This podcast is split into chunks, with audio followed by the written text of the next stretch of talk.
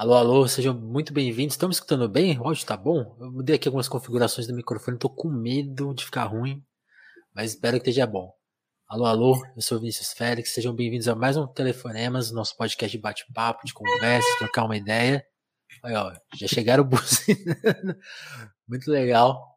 É assim mesmo, aqui é a conversa em casa, né? Essa a ligação antes da pandemia, né? Antes de virar moda e essa coisa da de videochamada e tal. A gente vai fazer aqui sempre à distância porque é o nosso jeito de conversar, trazer mais gente para trocar uma ideia. E hoje aqui, para variar, uma convidada muito especial, Jade Lobo. A Jade, cadê? Eu separei aqui as, as informações da Jade para não errar, né? Doutorando em Antropologia e Relações Étnico-Raciais. É, tô olhando aqui a bio dela do Twitter, né? Editora da revista Odu, autora do livro Racismo e Patriarcado como Sistema Internacional. Também autora de um livro sobre o Haiti, né? Sobre os imigrantes, né? Os, aliás, pessoas que vêm para o Brasil, né? Não é imigrantes a palavra, né? Deixa, Deixa, não, não, deixa, não me permita que eu me enrole. Vamos deixar a Jade falar por, por, por ela, que ela vai falar melhor do que eu. Jade, seja muito bem-vinda. Boa noite. Desculpa pela buzina, tava com o áudio ligado, faz, mas é isso, né? Faz parte. Pode, pode deixar ligado o tempo todo que a gente tem que capturar essa emoção do, do ao vivo. Ao vivo é a coisa, quem sabe faz ao vivo. Então, boa noite, Ô, gente. eu sou Jade, sou baiana, do interior da Bahia, Ilhéus. Eu sou doutora em antropologia, é, trabalho com comunidades tradicionais, a gente costuma falar, né, comunidades no circuito aldeia, quilombo, favela, terreiro. Uhum. Essa, é esse, essa é a base, né, do, do nosso trabalho, principalmente na revista Odu que você citou, né, antes da revista. A revista Odu foi lançada esse livro, foi, oh meu Deus, esse ano, foi lançado esse ano, começo desse ano, e a gente está divulgando bastante no Twitter, conta com a participação de várias pessoas super especiais. E sim, eu também sou autora do livro Para Além da Imigração Haitiana, então, para imigrantes.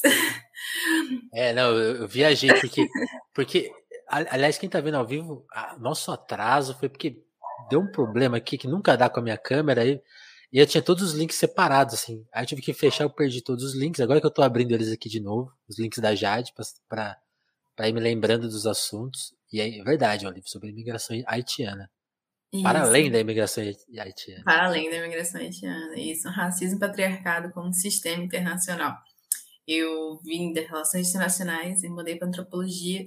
E esse livro faz parte desse processo, né? De sair dessa, desse campo de estudos que pensa mais um, Estado e relações internacionais mesmo, né, entre personificadas, às vezes, em pessoas políticas, para a antropologia, que está mais focada ao trabalho de campo, ao micro, né, trabalho é, com as pessoas, ao lado das pessoas, né, entrevistando as pessoas, convivendo com elas. Então, é isso. Massa. Vamos, a gente vai chegar nisso. Vamos, vamos, começar pelo começo da sua história, assim. Vamos quando, começo. pra gente, é, pra gente saber de onde você vem. Você contou Ilhéus na, na Bahia, né? Como, como que foi um pouco aí da, da sua infância, da, da, adolescência, da escola? Onde, onde, onde você costuma considerar que a sua história começa, assim, tipo, uma data? É que pesado, meu. escola, eu tive, eu, tive um pesadelo com a escola. Escola é uma coisa, né? Foi difícil. Muito, muito complicadas, né? É, eu era bolsista, então imagina. Isso é você, bem. Você estudou só com gente branca, por exemplo? Não, cara. Não estudei só com gente branca, mas a escola tinha um sistema que, assim, é porque era uma escola de, de, de freiras, né? Uhum. Uma escola extremamente católica e tal, e tinha um projeto Rígida. social. É, médio, acho que eu até médio. tranquilo, assim. Mas ela tinha um projeto social e ela dividia as pessoas para o salão. E nitidamente dava para notar que era uma divisão que tinha muito a ver com classe e com nota, né? Eu, obviamente, não estava. É, não, não, minha família não vem de uma classe social alta, né? E é uhum. minha família tradicional de marisqueiras e pescadores, né? Gente, minha avó é uma das primeiras moradoras do bairro do Pontal, que é um bairro bem tradicional de marisqueiros pescadores. E, nossa, eu fui me colocar numa sala exclusivamente onde pessoas tiraram notas muito altas, e tinha tudo uma rixa, aquela coisa bizarra, assim, de, ah, porque as pessoas da sala ah, tirando nota alta e blá blá blá. E eram pessoas que eram filhas de médicos, né? De pessoas influentes que tinham outro capital social. E eu morava na casa da minha avó com meus pais, né? Minha avó, minha avó criou seus mais de nove filhos e outros nessa mesma casa. Eu falo que a casa tem que ser tombada, né? Como patrimônio. Muita gente que morou lá. Tanta gente, né? É, não, é isso. Né? Mas, mas faz Eu gostei parte, que falou no, nove e outros, né? Teve, tem uns agregados, então. Tem uns agregados. Então, é muita, muita gente, né? Outro ritmo. E você chega naquela escola que ela é uma estrutura né? de, de conhecimento e, e de, de social que estava bem distante, né? Minha mãe fazia de tudo pra gente é, se encaixar e, e, né, tá aquela roupinha bem limpinha, bem arrumada. Mas a escola foi um ambiente de racismo muito forte. Né? E falar isso, assim, ter ciência hoje disso é muito complicado, porque até pouco tempo ainda fui rotulada para aquelas pessoas da, da escola como a mulher negra agressiva, né? A Lumena. Esse ano, esse ano, alguém, alguém surgiu do, do fundo do Twitter e falou: ah, Jade, me lembra a Lumena. Alguém que estudou tá brincando, sério? Merda. Caramba. Sim, porque você é violenta, lero, lero, essas coisas assim. Ah, óbvio, né? Que eu não quero ser santo em nada, né? Acho que ninguém é santo, né? Mas, assim, não, mas é, é, por essa eu não esperava. A pessoa vir anos depois te encher o saco. Realmente é, é, deve ser um recorde isso aí.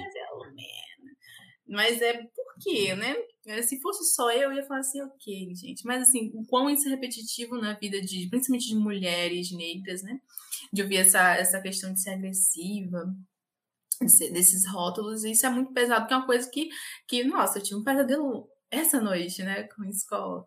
E é, fica na nossa cabeça, né, esses, não só o racismo, mas os outros, né, as outras agressões, os bullying da escola, ah, o capacitismo também. Nossa, escola é um lugar perverso. Como mãe, eu fico Crianças muito perversas.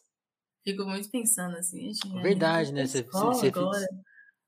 Como que a sua filha já foi já tá na escola? Não, porque ela é um bebê meio que ela fez um ano, né? começou a pandemia. Ah, então tá novinha.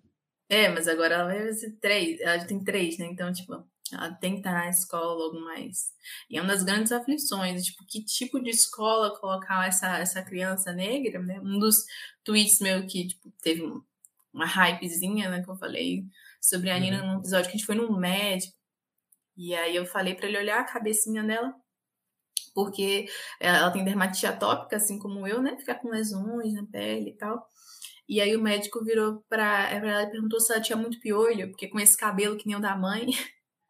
E eu fiquei assim, Caralho. assim. E eu não consegui reagir, né? Essa é foda. A gente fala um monte de coisa, né? Tem toda essa. É, é, é meio inacreditável, né? Tipo, você deve ficar meio. Não, ele não, ele não falou isso, não. Deve... Não, é tipo, no meio da consulta tranquila, você assim, ah, ok. isso aqui agora, não tá Porra. preparado. E é isso, imagina na escola, sabe? O quanto disso a gente escuta, né? E principalmente quando sai dessa, por exemplo, pessoas negras em escola particulares, quando você tira essa pessoa do, do, do, do que ela está acostumada a crescer, né? Do, do envolto social dela, do núcleo social dela, é muito doido. É muito doido. É o barril dobrado. Agora, agora, você, agora você falou do lado ruim da escola, mas você tem lembranças boas? A minha escola era esforçada no sentido de trazer projetos sociais, essas coisas assim. É, eu tenho que reconhecer, muito esforçada, né? Que eu tive professores muito bons, que incentivaram. Apesar que quando eu falei assim, eu quero fazer relações internacionais, todo mundo assim, não, você fazer direito, ou medicina ou engenharia. Que negócio é isso? Nem existe aqui. Você vai fazer, você vai pra onde fazer relações internacionais? É difícil. O que você quer com isso? Vai fazer o quê? Mas faz o quê na vida, né? É muito, no, muito novo, né? Tem que decidir. Você nem sabe tudo que existe, né? Você fala, ah, acho que isso que vai, vai ser legal, né? Né? É muito...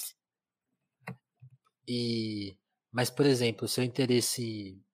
É, isso é engraçado, né? Porque você pensou em fazer relações e, e descobriu o outro campo já na, já na faculdade, né? Então foi a descoberta. É. Não dá para pensar que você, você não imaginou isso antes, né? Ou você não. chegou. Mas isso é por causa da universidade, por causa da UNILA. A UNILA é uma universidade muito específica. Hum. Muito como, como que foi chegar na universidade? Assim, como que. Qual das? A Unila? É. Ué, ó, eu eu entrei na, na primeiro na Unipampa, né? Então saí certo. lá da Bahia e fui para a fronteira com o Uruguai, morar numa cidade bem tradicional, Santana do Livramento, né? O pessoal anda puxado, então é uma cidade de, de violência racial bem complicada, mas os professores eram muito bons, assim, eu amava o curso de Relações Internacionais, mas as pessoas, por causa da cidade ser bem do interior e ter uma certa resistência a essas pessoas diferentes, né, que vinham do Brasil todo por ser Universidade Federal e tal, uhum. para estudar ali, muita gente evadia, né, muita gente saía da universidade. Eu me senti muito sozinha, eu falei, ah, eu quero ter a sensação de estar numa universidade grande, né, de poder fazer disciplinas com outras com, com outras áreas de conhecimento, né, expandir mesmo, não ficar só aqui nas relações internacionais. E aí uma amiga tinha ido para a Unila e falou, olha, aqui no, no, no, sul do país também, Foz do Iguaçu, uma cidade massa, eu tinha visitado Foz do Iguaçu no evento acadêmico. E a universidade é meio que apaixonante, né? A, a UNILA é a Universidade Federal da Integração Latino-Americana.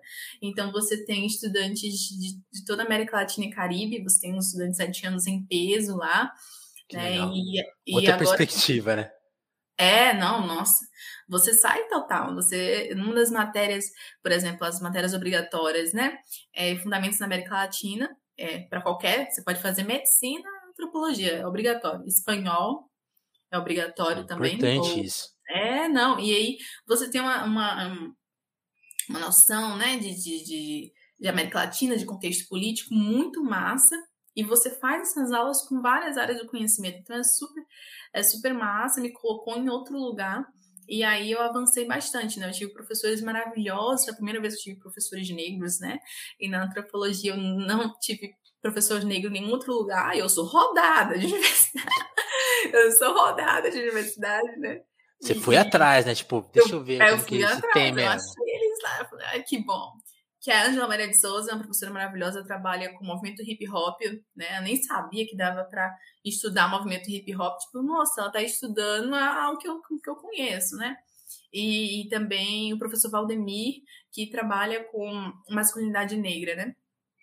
Dentro das periferias. E nossa, super massa.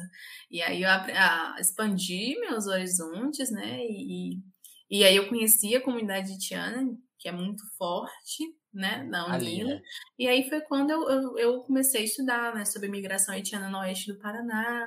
E o que é que gerou essa imigração. E aí voltou as relações internacionais, né? Foi quando eu lembrei do, do, tudo que eu estudei nas RI, eu sentia muito falta de uma crítica uh, racial dentro das relações internacionais, né? Então, você tem uma crítica marxista e tal, mas assim, o que trazia a, o aspecto da raça, né, nos conflitos né, das relações internacionais e nas próprias dinâmicas, é, eu não, não tinha encontrado muita literatura. Claro, você tem é, o Said com é, né, orientalismo, que é super importante e tudo mais, mas a, além dele, né, de ser, de ser essa influência entre as RI, de uhum. teórico das RI, senti muita falta, principalmente quando se analisa o Brasil, né? No contexto da análise do Brasil, especificamente, que eu estou falando. Então, você estava falando sobre essas pessoas do mundo, no sistema mundo, sem estar ao lado dessas pessoas, necessariamente sem ouvir, sem nunca ter ido nesses lugares.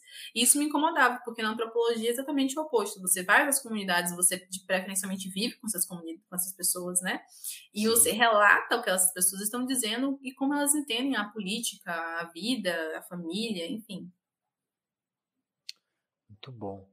Para quem, quem ainda não entendeu, assim, resumindo a Jade passou pela Universidade Federal do Pampa, pela Unila, né, que é da integração na latino-americana, fez o mestrado dela, aí voltou para a Bahia, né, para a Universidade Isso. Federal da Bahia, e agora no doutorado, doutorado é em Santa Catarina de novo, né? É, eu falei então, ó, isso, tá subindo e descendo aí pelo Brasil.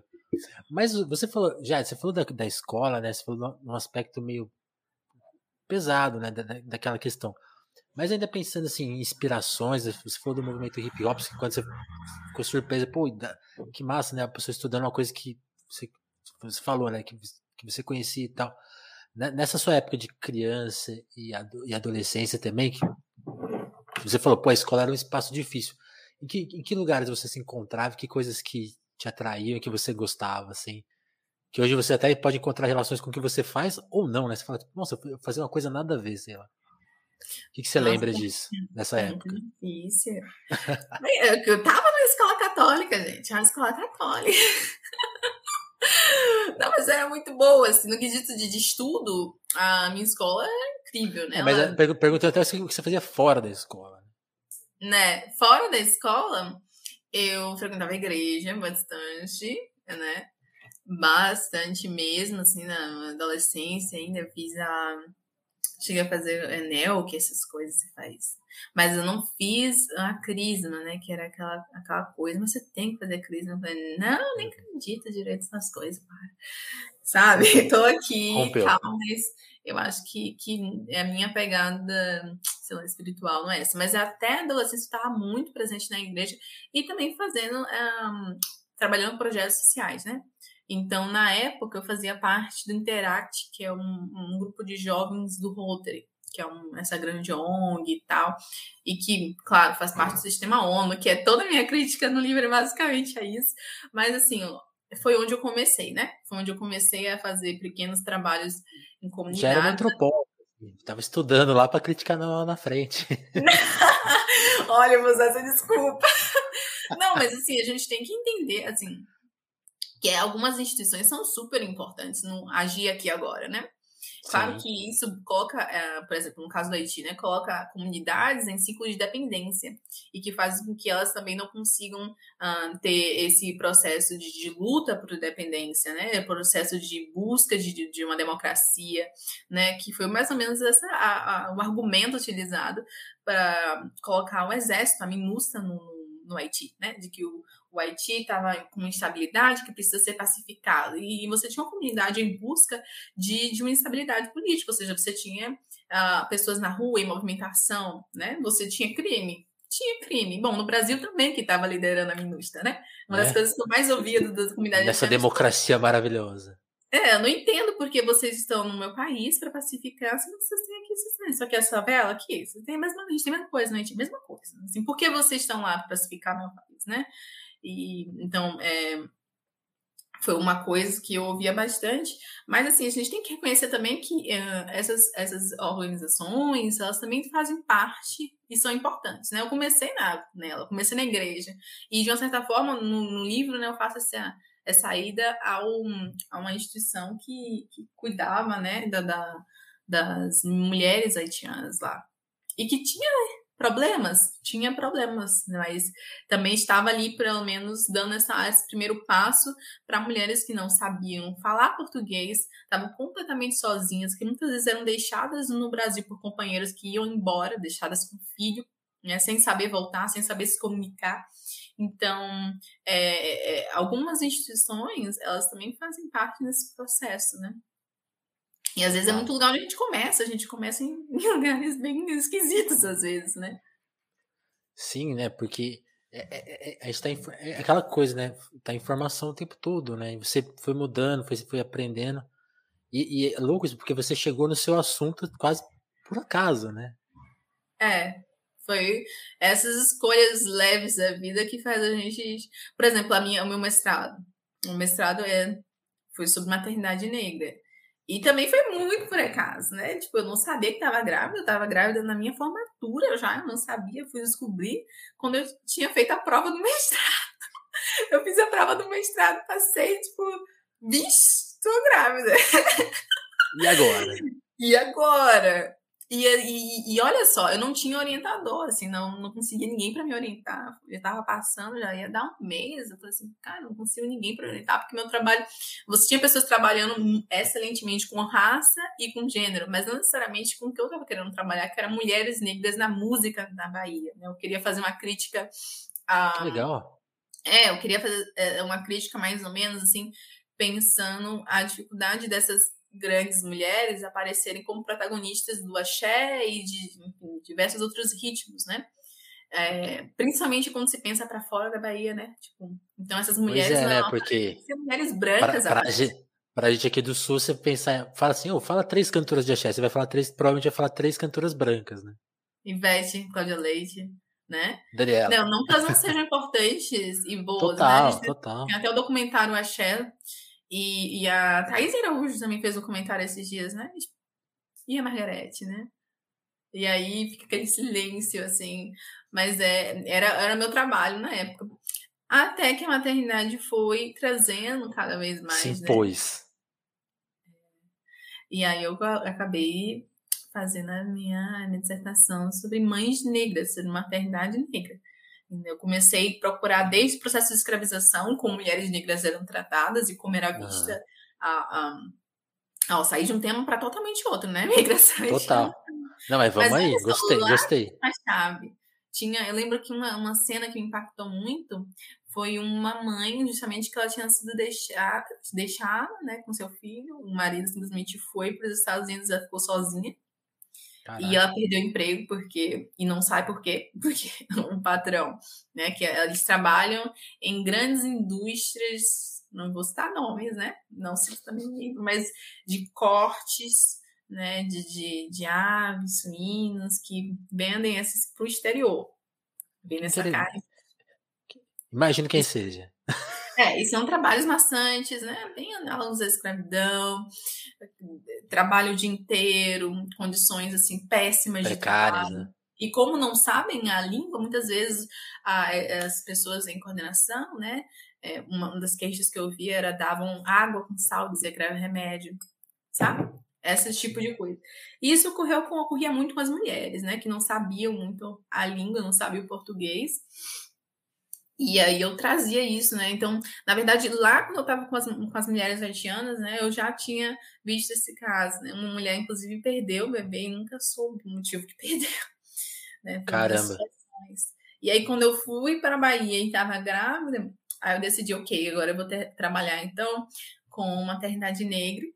E eu, olha, novamente, eu trabalhei com é, um, um é um núcleo espírita que fazia uma, um trabalho com mulheres na periferia de Ilhéus, né? Então eles davam, olha só, davam kit, né? E aulas sobre, é, enfim, massagens no bebê e cuidados com a criança, né? E a pessoa ganhava um enxoval completo, com banheirinha, tudo, mas era obrigatório participar desse dessas reuniões, dessas reuniões onde explicavam como cuidar com criança. Complicado, não, fazer várias... a doutrinação. Não necessariamente ao, ao espiritismo, mas assim, de, de, como essa coisa meio de como de, deve ser cuidado, né? Uhum. E essa suposição que a outra pessoa não sabe cuidar também. Né? Essa suposição logo de, de cara. Mas não é a crítica central. Entendi, entendi o ponto, entendi. Do meu trabalho, né? Não era. Era justamente entender as dificuldades que as mulheres uh, enfrentam né, no, no, seu dia a dia e, enfim, com relação aos seus companheiros. É, eu, vou desde trabalhar, enfim, é, tráfico de drogas, né, e maternidade negra, porque tinha casos de mães que falavam assim, olha, eu meu bebê né, cresceu com o pai é, embalando bala. E ela vai bala que tá embalando, né? E aí a polícia chegar em casa. Então, todas essas, essas histórias são narradas em capítulos. Cada mulher tem o seu capítulo e ela narra essas histórias, né? E aí eu vou fazendo esse, esse cruzamento com o contexto político e histórico do, do Brasil, né? Sim. Quais são as leis, né? As, as criminalizações, como isso impacta a vida dessas mulheres. Você, chegou a encontrar personagens.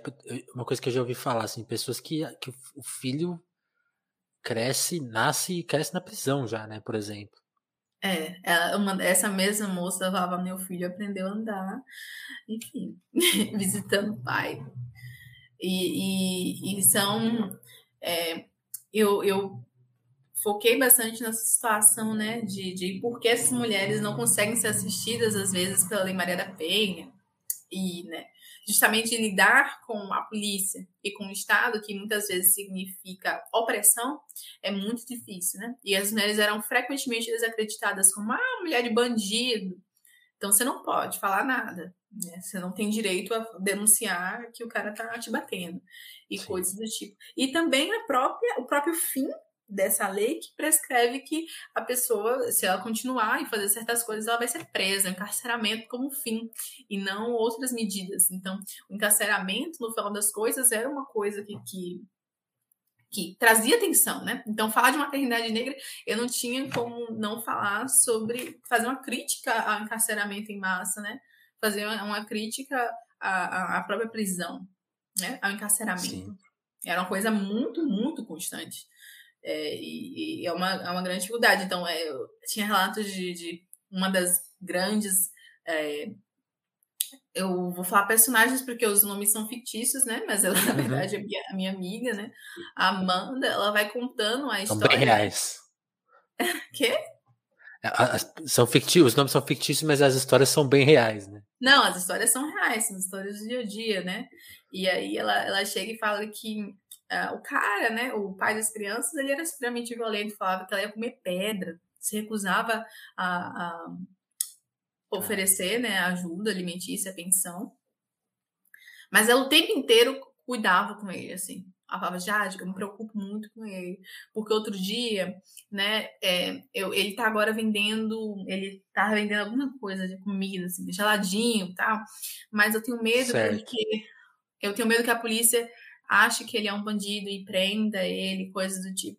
Então ela tinha medo o tempo inteiro de, de ah, ele não pode até ali para vender, não pode até o centro, porque eu tenho medo que peguem ele e faça X coisa.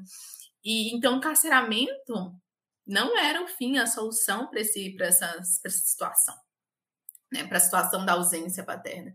E, e, no final das contas, ele gastava dinheiro, e quando você analisar a situação, né, ele gastava o dinheiro que ele ganhava com drogas. Mas por quê? Porque ele estava completamente exausto de um sistema onde ele arduamente tentava trabalhar e não conseguia. Então, a gente está falando pois de é. de trabalho, né, de, de adoecimento mental. Deixa eu só. Ah, tá certo, correto. Entendi. Não, eu tava vendo o volume do meu microfone. Inclusive, quem tá no chat, se tiver muito diferente áudio, vocês me avisem. Caramba. Eu, eu, eu ainda não li, né? Eu, eu, vi que tá, tá no seu. Eu já, separei aqui o Dropbox pra ler, né? Que eu vi que você, você usa até, até o verso do Brown, né? Sobre a mãe dele para abrir o trabalho. Né? Sim, nossa. É. Eu fui defender minha tese ouvindo Negro Drama, assim daria um filme uma negra e uma criança. Nos... Porque eu sou mãe solo também. Então, eu... é umas situações, nasceu justamente isso, de eu te perguntar, é, você se enxerga um pouco ali naquele verso, né? Nossa, completamente. Eu tô eu, naquele verso, nossa. Sabe? É, é, porque é justamente isso, né? Você se sente sozinha. Não, eu, eu, eu fiquei grávida fazendo as disciplinas do mestrado, com, sozinha, andando, subindo ali as ladeiras de Salvador com barrigão, carregando compra, sabe? E eu via as tipo, mulheres brancas grávidas sendo tratadas como uma deusa, né? E aí eu fui buscar por que isso, né? Que as mulheres negras elas estavam fabricando os próximos pessoas a serem para se trabalhar, né? Antes, antigamente, os, os próximas pessoas a serem escravizadas, né? Então, as, as mulheres negras tinham seu valor dependendo da capacidade de gerar novas pessoas a serem escravizadas. Né? Enquanto mulheres brancas elas passaram por uma por essa coisa da mãe delicada, né? Que foi uma, uma nova coisa sagrada, né? Isso, isso foi uma uma coisa novecentista, né? Que antes a mulher era vista como todas as mulheres eram vistas como impuras, e aí isso muda de uma certa forma e as mulheres começam a ser vistas como sagradas e tal, mas isso não passa com as mulheres negras que continuam sendo vistas como essas pessoas suspeitas, que não merecem o cuidado, o afeto. Então nessa nesse verso do Brown eu, eu me encontro demais, né? Uma negra e uma criança nos braços, solitária, né, na floresta de concreto e aço. Concreto e aço. Beija multidão, multidão, multidão. Então é demais, sabe? É, é, eu me encontrei e, essa, demais. e ele fala, né? Mãe solteira de um promissor vagabundo, né? Que é como as pessoas enxergam. Né? É como as pessoas enxergam. Não, e, e por vezes não é também falar, é um vagabundo, mas, mas aí, é, é, eu, inclusive, uma das críticas que eu ouvi na minha defesa, assim, está passando a mão na, na, cabeça dos homens negros. E não é passar a mão, né? Muito pelo contrário, estou responsabilizando, estou falando que existe uma divisão de responsabilidades com relação à criança extremamente desigual e que isso afeta principalmente mulheres negras. Só que isso não é uma decisão é, apenas do indivíduo do parceiro. Não é. Sim. Você tem todo um sistema que vai fazer com que essa pessoa precisa trabalhar, por exemplo, duplas jornadas, nem né, que não consiga ter um bom trabalho. Né? Então a gente tem, é, fora de casa, a gente tem todo um sistema também desigual. Né? Não que não, não tenha o machismo, ele é presente nitidamente no dia a dia. Eu trago isso, né? As violências, inclusive físicas, que algumas dessas mulheres sofrem. Só que só isso não dá conta. E isso e quase é, ficar só nisso seria inclusive bem racista, né? Porque seria fechar os olhos para todo o contexto em que essas pessoas são extremamente submetidas, né? Sim. Sim. E é ignorar, né, uma parte da, da história, né? Tipo, realmente não, não, não faz sentido, né? Vira uma coisa moral, né? Tipo, ah, pô, essas, essas pessoas, parece que, parece, parece que as pessoas são ruins, né? Tipo assim, como se fosse uma uma cara, não, é, é muito bizarro isso, né? Como se esquece de olhar para coisas principais, né? Tipo, trabalho, tempo, né? Tempo é uma coisa que, que parece que não tem valor, né? Que, que, é, que, que, é a crítica que o Brau faz o tempo todo, né? A, a periferia é vista como um, uma coisa à parte, né? Tipo, o tempo, o valor das pessoas, é tudo sempre visto à parte, né? É muito bom. Né? Muito Nossa, se você falou isso, é de fato é uma questão o tempo, né? E aí você tem, por exemplo, em Elmas, você não tem creches que atendam a infância, de 0 a 3 anos. Não, você está assim, Como dizendo trabalha? que quem tem que é. cuidar dessas, dessas crianças são as mulheres, né? Porque isso acaba afetando, né? As mulheres não conseguem mais a quantidade de trabalho específica, querendo ou não, um zero, né? Nesse comecinho tem a amamentação. Então você está colocando não só apenas os homens, mas também o próprio o próprio Estado está dizendo que essas mulheres elas não têm o direito de trabalhar até os três anos. Você tem pra caralho, né? Ou então quem vai cuidar vai ser a avó, novamente outra figura feminina, né? Sim, sim. Então, é, é extremamente complexo, né, né? Tá numa cidade. E isso não é realidade só de Ilhéus. É uma realidade de várias cidades. Você não tem creches. É, Brasil, né? Entendam de 0 a 3 anos. Onde tem tá faltando vaga, né? Então, tipo, é, é uma E onde tem tá faltando vaga, não, exatamente. É onde tem tá faltando vaga. É extremamente complexo. Mas essa também é uma escolha, né? Então, eu trago isso na, na, no meu trabalho como é, uma parte, você tem um, um, uma onda de cuidados com a criança, né? Que são um pouco biologicistas, né? Então, é, existem Legal.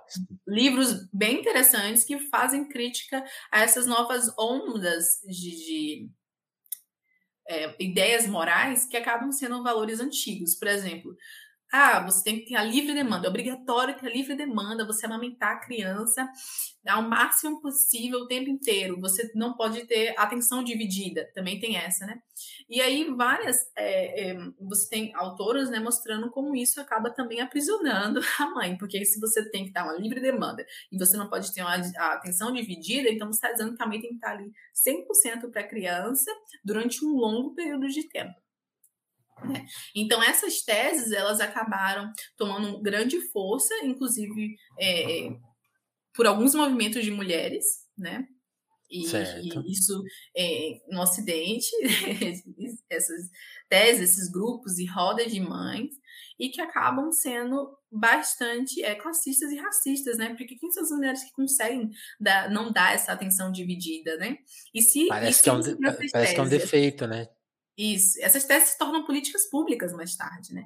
Então, é, na, em um livro A Mãe e o Conflito, a autora vai justamente apontar isso, né? De como essas teses elas significam menos políticas para creches, porque a criança precisa ficar com a mãe, senão ela pode se tornar uh, um, Uma péssima um criança. perigo para o Estado, né? Exatamente, ela pode se tornar um perigo para o Estado, ela tem que ficar exclusivamente com a mãe. E isso acaba tirando a escolha daquelas que não podem escolher, nossa, então... e, é, e, é foda porque isso assim, traz vários, como que fala, várias camadas, né? Tipo assim, porque isso, isso tá na vida política pública, mas tá, tipo, sei lá, no nosso imaginário, né? Então, tipo, vai carregar culpa, vai carregar culpa várias coisas, né? Tipo. E, e, e, é louco, né? Eu, eu sinto que está muito atrelado ao consumo, né? Tipo, produtos que se criam e comportamentos e, e se vende muito nessa, né, realmente, agora que você falou, eu fiquei pensando, pô, essa é a visão unânime, né? Tipo assim, é difícil ver uma visão crítica, tipo, não, por que que não se divide, por que que ela não precisa né, ocupar essa... E, Não, é, e essa e é uma criação. Ela vai, fazer, ela vai analisar os, os modelos, né? Modelos de países onde você tem, por exemplo, a licença maternidade maior e modelos de países onde você tem a licença maternidade menor. E aí, bom, que aparentemente você pensa, a licença maternidade maior, né, de anos e coisas do tipo, seria melhor para a mulher. Mas acontece é que as mulheres acabam tendo é, empregos apenas em, instituições públicas né, do Estado e não conseguindo cargos muito altos por causa disso. Né? Uhum. Então, de novo, a estrutura machista, enfim, impede que as mulheres cheguem a certo lugar. E nas que as mulheres, por vezes, alternam, né, conseguem passam essa responsabilidade para o companheiro, para outra pessoa, de estar com a criança e de tirar o leite e tudo mais, é, em, vamos dizer assim, comunidades mais é, flexíveis, né? Você tem mulheres conseguindo entrar nesses cargos, né? Ocupar esses lugares.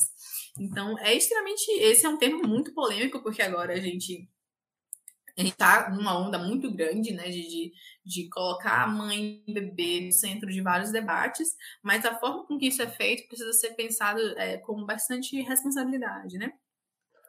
E, e, e ver se essas ciências são reais, né? Então, a, a autora ela traz diversas vezes como, como você tem um, um problema é, real, né? Porque afeta políticas públicas e como alguma dessas teses, como da atenção dividida, ela nasce de preceitos racistas, preceitos da a, as pesquisas foram fundadas, né, analisando as comunidades de forma que essas crianças que não tiveram tanta atenção, elas se tornaram marginais, né? Então, quem, são essas crianças, na verdade? Qual outro contexto, além da maternidade e tal, essas crianças estavam é, inseridas? E aí que está uma grande problemática de levar essas, essas, algumas dessas teorias a ferro e fogo, né? e esquecer o contexto racial e de classe, né, que elas foram feitas. Oh, nossa, muito interessante. E vou te falar, eu nunca tinha ouvido muito falar sobre isso. Acho que tem que urgente esse debate. Ó. Vamos fazer então o maternidade, maternidades negras bombar mais, hein? A Jade tem que contar isso aí pro mundo. Porque é ah, eu, eu tem é, só, só citar de quem é o livro que eu tô falando, né? É bom deixar a referência, né? Porque, enfim, podcast, as pessoas uhum. podem ouvir depois, né? É da Badinter, né? Ela é uma autora bem massa para trabalhar com isso. É, mas, de fato, né, é, tem até uma autora que ela trabalha com dispositivos, dispositivo do amor, eu uso bastante, ela tem uma ideia, uma leitura de Foucault bastante legal para falar, né, sobre a influência desses dispositivos na formação, é, dispositivo do amor na mulher, dispositivo da virilidade, enfim, no homem. E ela tem um determinado momento que ela fala que ainda precisa ser aprofundada a discussão sobre maternidade negra. E eu falo, aí eu respondo para ela na, na, dissertação, então, estou tentando fazer isso agora. Mas ainda precisa ser um monte de coisa, né? É, porque tem muitas questões que acabam sendo bastante distintas. Quando você faz uma divisão por classe e raça, né, as questões que envolvem maternidade é, acabam sendo bem contrastantes, né? eu, eu comecei, né, antes de definir exatamente qual seria meu grupo, eu comecei a frequentando rodas de mães, e aí, determinada classe social, enfim, e eu percebia que as minhas questões e angústias eram completamente diferentes, né? Eu tinha medo, como é que eu vou criar uma pessoa negra no mundo, nesse mundo racista, né? E aí, com relação essa, essa pergunta não era levantada, né, nesses espaços onde isso não é uma questão, né? Exato né? E, e, esse estereótipo, né? De, tipo, quando eu fui tirar minha carteira de trabalho, a mulher, eu tava com menina no colo, né? E uhum. a mulher perguntou em, em, que série eu tava. É tipo, ok, eu pareço jovem, entendo. Entendo né? seu elogio, mas. Tem uma questão racista muito assim, ah, é mãe, mãe solteira, né? Que o pessoal fala solteira, né? Um certo solo, mas as pessoas falam solteira. Porque uh, o solo é a forma correta, mas o estigma é o solteira, né? O estigma é você estar tá sem um homem. O estigma social é esse. Aí, ah, então ela não terminou o ensino médio, ela parou por causa da criança. Eu falo, assim, Aí ela, ah, desculpe. Eu fiquei assim, nossa. Péssimo! Caramba, gente. É muito, é muito pesado isso, porque é na hora de tirar um documento, é na hora de ir no médico, né? É difícil, difícil demais. Não, e é muito comum eu ouvir, por exemplo, nossa, coitada, quantas vezes saindo com menina na rua, mulheres simplesmente passavam por mim e falavam coisas do tipo, né? Eu lembro que na porta da casa da minha avó, uma vez, ah, é, tinha um conhecido, estava conversando com ela, essa aqui é a minha, a minha sobrinha. Né? Nossa, coitada. Eu fiquei assim. Caramba. Mulher! Ou oh, você falou alto, você reparou que você falou alto aí? sabe?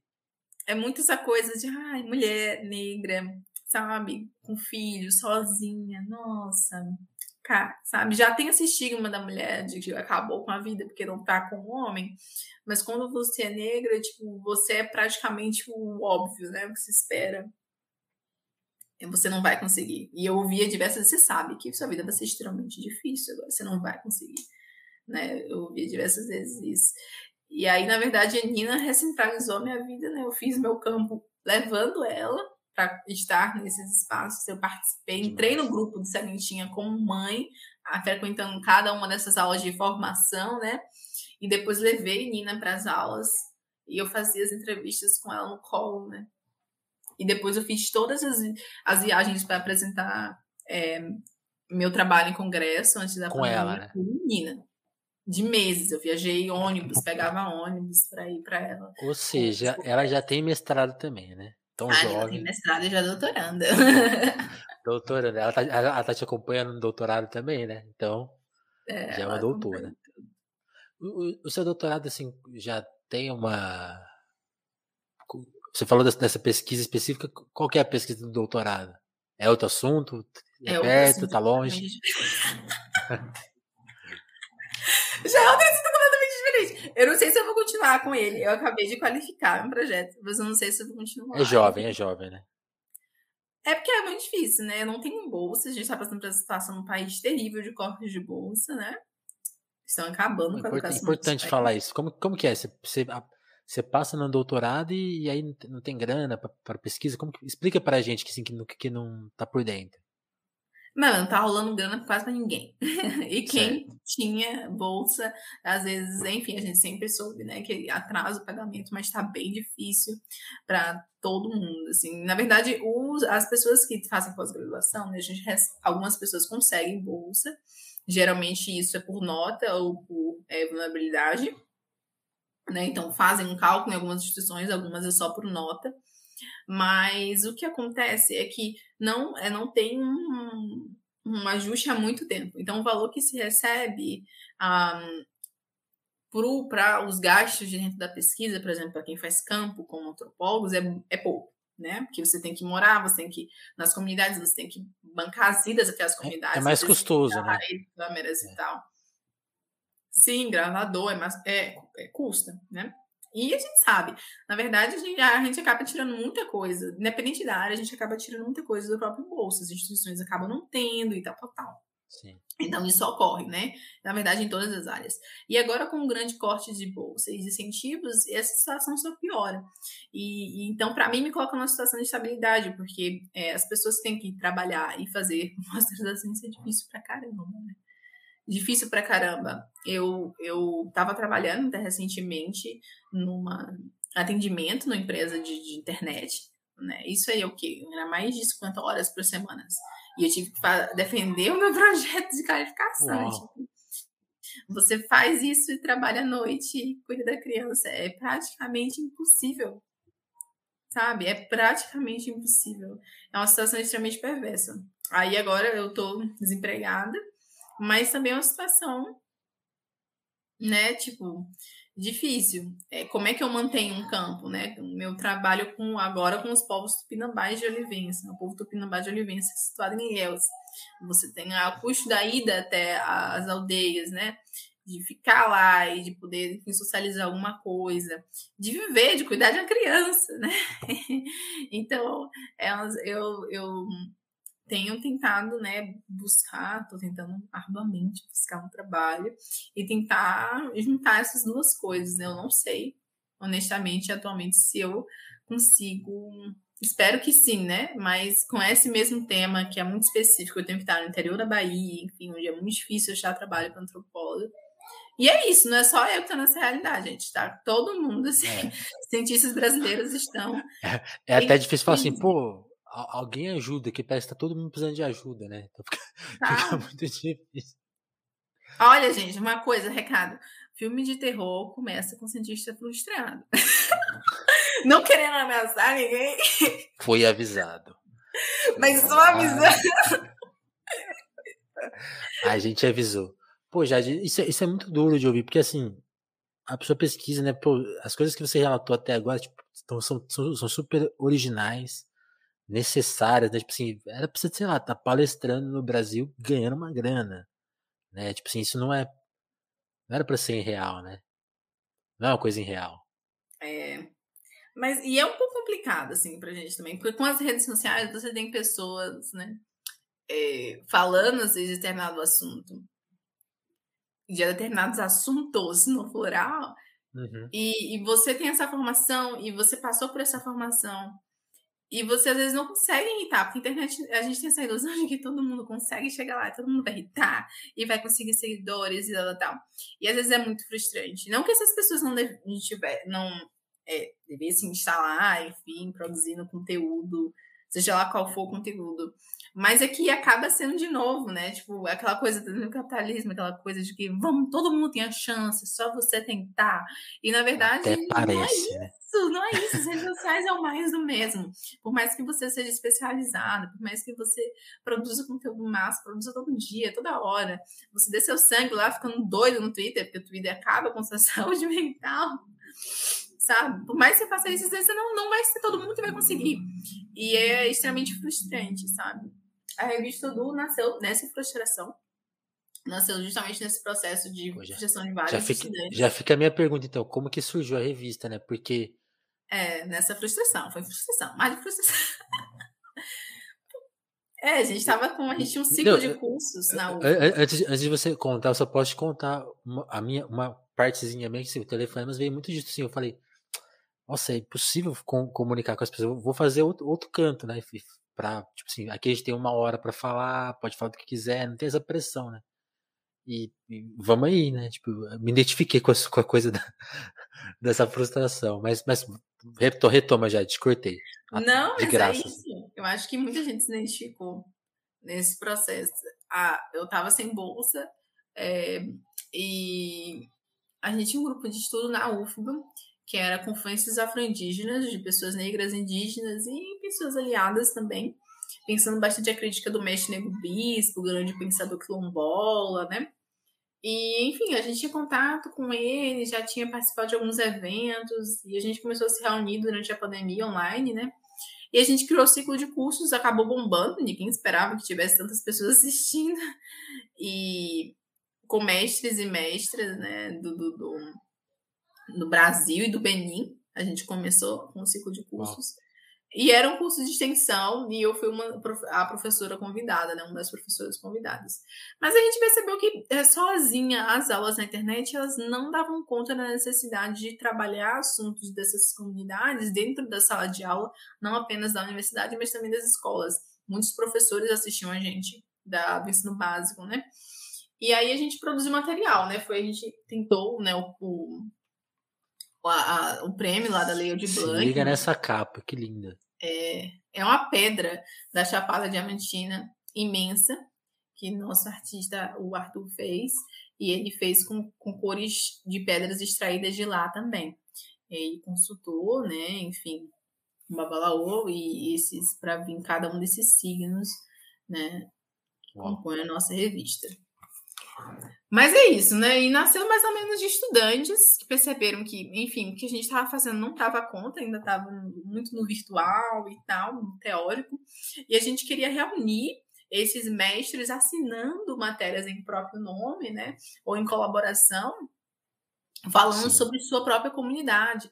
Então a gente trouxe esses mestres para dentro das revistas e artistas, lideranças, né, cacique, a cacica Valdelícia, né, cacica mulher, uma das primeiras cacicas mulheres do Brasil, é, cantores famosos como Mateus Aleluia, é, esse quadro do final aqui é de um artista do Benin, o Azebabá, é o rei dos feiticeiros do, do Benin, É toda em português, uma tela gigante do Benin. E a gente trouxe também, a gente trouxe o manto do Pinambá, com a Célia do Pinambá, quem fez um manto falando sobre ele. E a ideia era justamente isso, né? Tipo, esses estudantes se conectarem com suas comunidades e, junto de suas comunidades, começarem a, a trazer esses textos. Ela, a revista é distribuída gratuitamente em aldeias, quilombos e terreiros, e também alguns professores que atuam na escola pública do Brasil todo, e no Benin também. A gente também está com a distribuição no Chile, agora a gente chegou no Chile. Uau, que demais! É, a gente está pensando em traduzir a revista para o espanhol, espero que dê certo. De fato, financiamento é zero, a gente não tem. E também rola, e também rola comprar por 50 reais, né? Isso, ainda tem a venda da revista, que é o que ajuda a gente a tentar bonita dessa, né? Vou até colocar aqui para quem quiser comprar. O link, eu vou deixar o link na descrição, tem nos comentários para quem está vendo ao vivo. Ó, cinquentinha e dá para mandar o Pix, hein? Tranquilão de comprar, hein? É, e é, é massa, assim, a, a, revista, eu acho que muita gente tem um feedback bem legal das pessoas, ela é toda coloridona. É, e é uma forma, a gente pensou justamente em trazer o material para as pessoas trabalharem a lei né, de ensino afro-brasileiro, indígena, nas escolas, né? Tem uhum. bastante comunidades indígenas participando, e a ideia era fazer uma segunda edição, trazer cada vez mais desses conhecimentos é, como epistemologias mesmo, né? Como uma fonte teórica, uma fonte não como objeto de estudo, né? Porque na antropologia, muitas de nossas pesquisas, as pessoas são objetos. E eu tenho fugido cada vez mais, eu acho que eu posso dizer também pelos meus colegas editores que a gente foge disso, né? A gente se incomoda muito com isso de tornar pessoas objetos de pesquisa. E a gente queria falar ao lado dessas pessoas, né? Que é, na verdade, das comunidades de onde a gente vem, que a gente participa. Então, a gente está falando ao lado dessas pessoas e tornando esses conhecimentos, né, colocando no, numa luta epistemológica, né, na verdade, colocando esses conhecimentos de igual para igual, mostrando a riqueza desse, e complexidade desses conhecimentos. Nossa, demais isso. Eu, eu, eu, eu ainda não conseguia pegar a revista, né? Mas eu, eu tava vendo um vídeo dela e tinha, aí tinha um pedacinho, assim, do, do texto do Mateus Aleluia, né? Ele falando de faculdade, assim, assim, achei super interessante, né? Como você pode contar várias histórias dessa revista, mas, por exemplo, o, Mateus, que eu acho que mais, talvez mais gente conheça, né? Por ser, ter, os cinco são muito populares, né? E ele, ele ficou muito popular recentemente, as pessoas acho que descobriram ele, né? Tipo assim, era, teve esse momento, né? De, de quem, não, quem não conhecia descobriu agora, porque ele foi, assim, colocaram, sabe quando a pessoa tá lá, todo mundo põe no lugar certo finalmente. Acontece. Às vezes é, isso demora a acontecer. Demorou. Demorou, né? Mas com, com ele rolou. Então, é, como, como que, por exemplo, ele, assim, porque eu, eu gostei muito dessa técnica que vocês usaram. O texto é dele, é, é a partir de uma entrevista, né? Mas ele também é. cuidou do texto final, né? Achei muito, muito legal esse processo. Como que. Ele editou o texto dele. E ele então, falou: né, eu, que é assim. Disso. não mude nada, nenhuma vírgula. Falei, ok. Mateus Aleluia é massa porque ele, ele é incorporação daquilo que a gente queria trazer como conceito. Né? A Leda Martins, que é uma grande intelectual brasileira, trabalha com oralitura, que é a rasura da linguagem pela fala oral, falada, né? E por uhum. essas performances. E então, a nossa revista ela não tem uma gramática formal.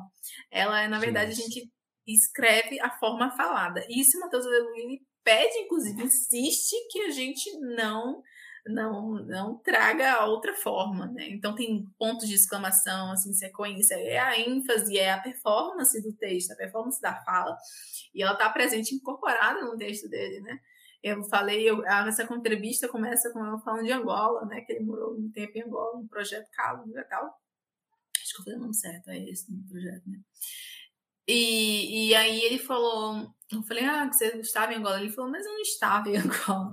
Eu estou em Angola. É só porque eu, eu saí de Angola que eu não deixo de estar lá. Eu estou em vários lugares. E a música é isso. A música você está em vários lugares ao mesmo tempo. E você transborda, você viaja nisso tudo. E aí ele fala do afro-barroco, que é a coisa mais linda dele. Falando, gente, já foi uma honra. Eu me arrepio. Né? É, e ele falando do afro-barroco, né? Que por, ele fala que a cultura né, de cachoeira, né, principalmente a cultura baiana, mas principalmente de cachoeira, ela é afro-barroca. O barro, porque o barro vem da terra, né?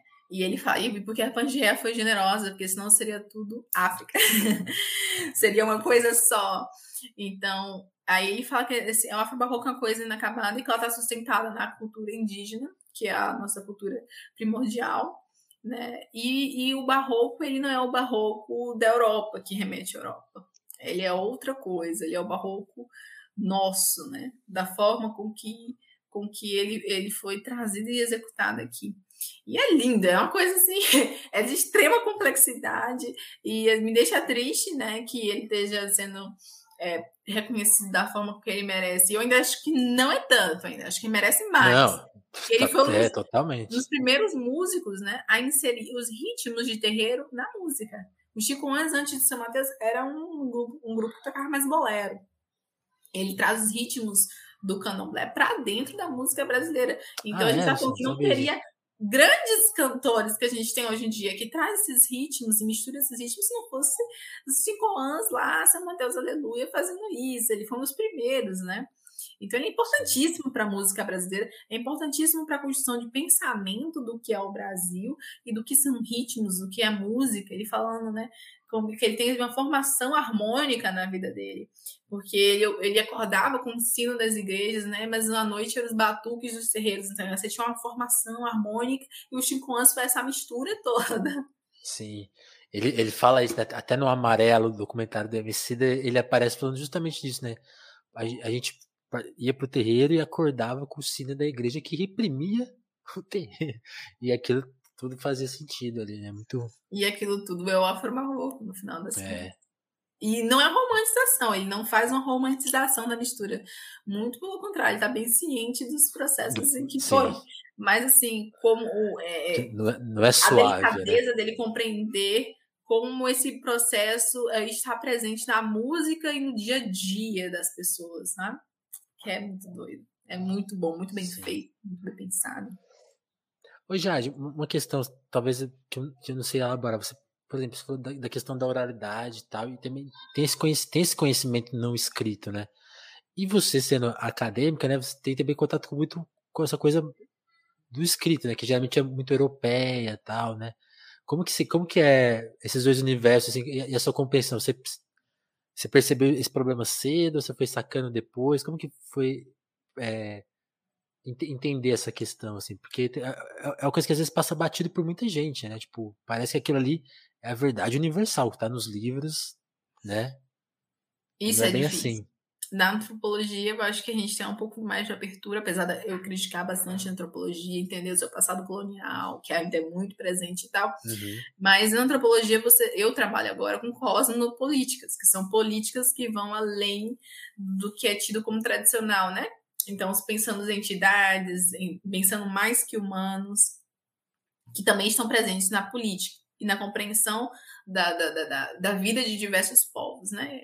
Eles pensam alguns povos pensam políticas encadeadas com mais que humanos que não são apenas é, vamos dizer assim, ah, dando em falar que são seres vivos, seres vivos, não vivos, seres encantados e etc. Né? Total. Então, eu trabalho com isso, e, e então tenho uma sensibilidade muito grande na antropologia para permitir com que eu traga uma escrita sensível. E eu tenho tentado fazer isso, principalmente agora na tese, porque eu acho que eu escrevi sobre coisas muito duras no começo, né? Então, trazer esse rigor acadêmico, essas inúmeras fontes, né? Incansavelmente trazendo fonte, tentando provar algo, né? E eu acho que agora eu tô tentando sair desse lugar para um espaço da escrita do sensível e uma escrita sensível, sensível com o leitor, tentando pe- pensar é, quase como a escrita como um processo de teatro, né? Pensando cenas e trazendo ao leitor outro tipo de escrita. Mas isso é um processo muito difícil, porque para mim escrita ela vem como eu falo assim que nada que eu escrevo de bom não né, é, não tenha nascido na cozinha. É tô cozinhando ali aí vem uma quase como um sopro de uns ancestrais, assim, uma coisa assim.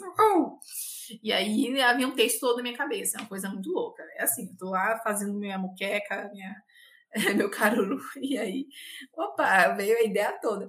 E veio muito em poemas. Então, na minha dissertação, eu parei em alguns momentos para trazer grandes autoras como To- Toni Morrison, né?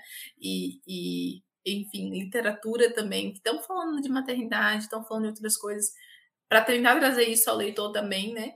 que a ficção ela faz parte, os poemas elas fazem parte do processo de, de compreensão histórica e, e também no, processo intelectual.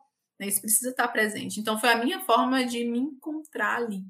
Mas, com certeza, apesar de ter vindo de um espaço né, muito privilegiado de ensino, é, eu recebo muitas críticas. Eu acho que no Twitter é um lugar onde a gente sofre mais com isso, né? A academia, é, ela também é, né? Eu ouvi uma vez uma professora que, que um mau uso de, enfim, uma coisa bem besta, denotava meu desleixo intelectual. E aquilo para mim me afetou tão profundamente, assim, que veja, que não é não é preguiça, não é ignorância, é desleixo intelectual, quase bem capacitista também, né? Uhum. Tipo assim, um problema de ordem intelectual está intrínseco a mim, né? É bem problemático. A academia é nessa forma, né? Bem bruta. Então, por mais que eu, eu esteja nesse espaço privilegiado de ensino, é muito difícil é, existir com as, as minhas gírias baianas, a forma de onde eu venho, né? A forma que a gente fala. E, e eu acho que a oralitura, para mim, faz muito sentido porque eu consigo romper com isso, mostrar isso aqui também é importante, isso aqui também produz algo. Quando eu falo dessa forma no Twitter, as pessoas pressupõem que eu não tenho um doutorado, não faço parte da academia, ou que eu sou burra. Eu ouço muito isso. que eu não sei escrever. Olha só, você está nesse espaço, você sabe escrever. E isso é muito Caramba.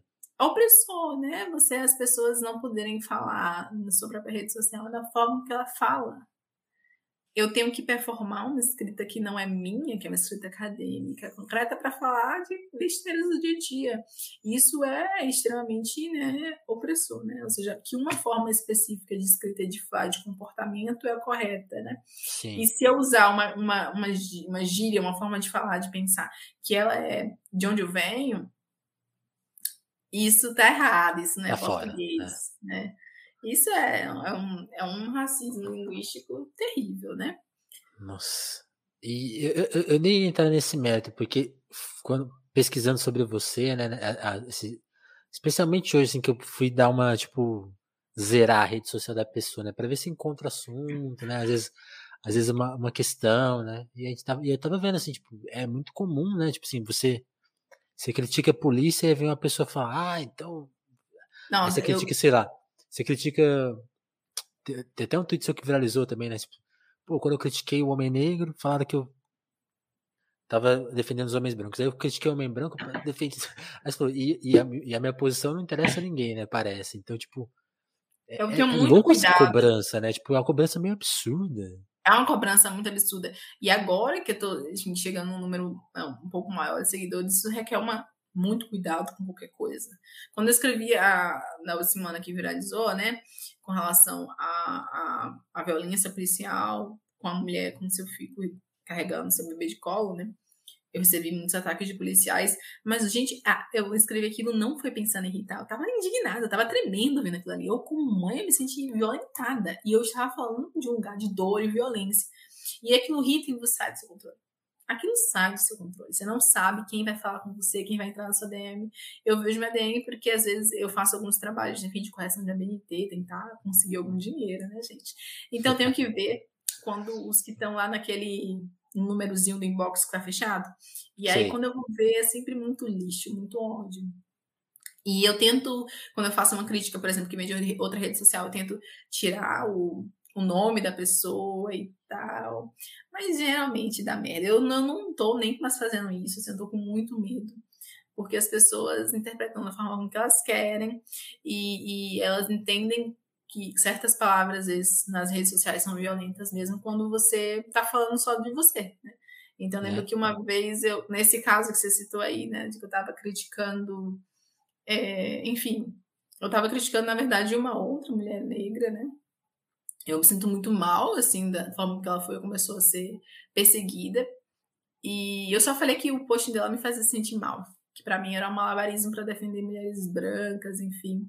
Tinha a ver com estupro, o tema era estupro, né? E é, mulheres brancas que falam, faz, é, falam que é, foram vítimas de estupro, mas não foram com relação a homens negros. E ela falou que e se um cara é negro é linchado, isso é um problema da da, não é o crime de as mulheres brancas não são responsáveis pela morte do cara, quem é responsável é o homem branco. Eu achei isso extremamente polêmico. Eu e eu fiquei assim bastante chocada e eu falei que me sentia mal. E para mim era um malabarismo, enfim, isso viralizou. Foi horrível, começaram a atacar a menina, eu me senti muito mal. Eu falei, gente, para de divulgar o nome dela, para de falar isso. Ela pode ter falado qualquer absurdo, mas você vai atacar ela, isso vai gerar um. E aí saiu do meu controle total. Aí depois a menina grava um vídeo me xingando, enfim. Eita. É muito ruim. Essa, essa lógica das redes sociais é perversa. Né? E aí, uma, esse, ah, uma, começou a atacar, e tá total, e, e, você, como é que é que as pessoas falam? É... Tava Agora... fazendo isso só para agradar homens. E aí, quando eu fazer críticas aos homens, aí você tá fazendo isso só para agradar gente branca. É muito difícil existir na rede social. Difícil agradar as pessoas, né?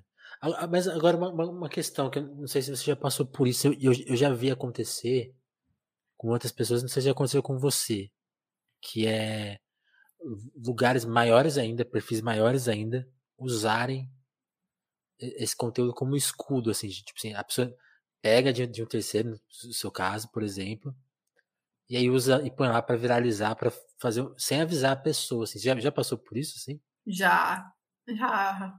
E, e, e, não te avisaram nada, né? E, e daí, não, daí o pior é só com você, eu não né? sei. É, eu não, o que mais doido das redes sociais é que você não sabe aonde vai chegar.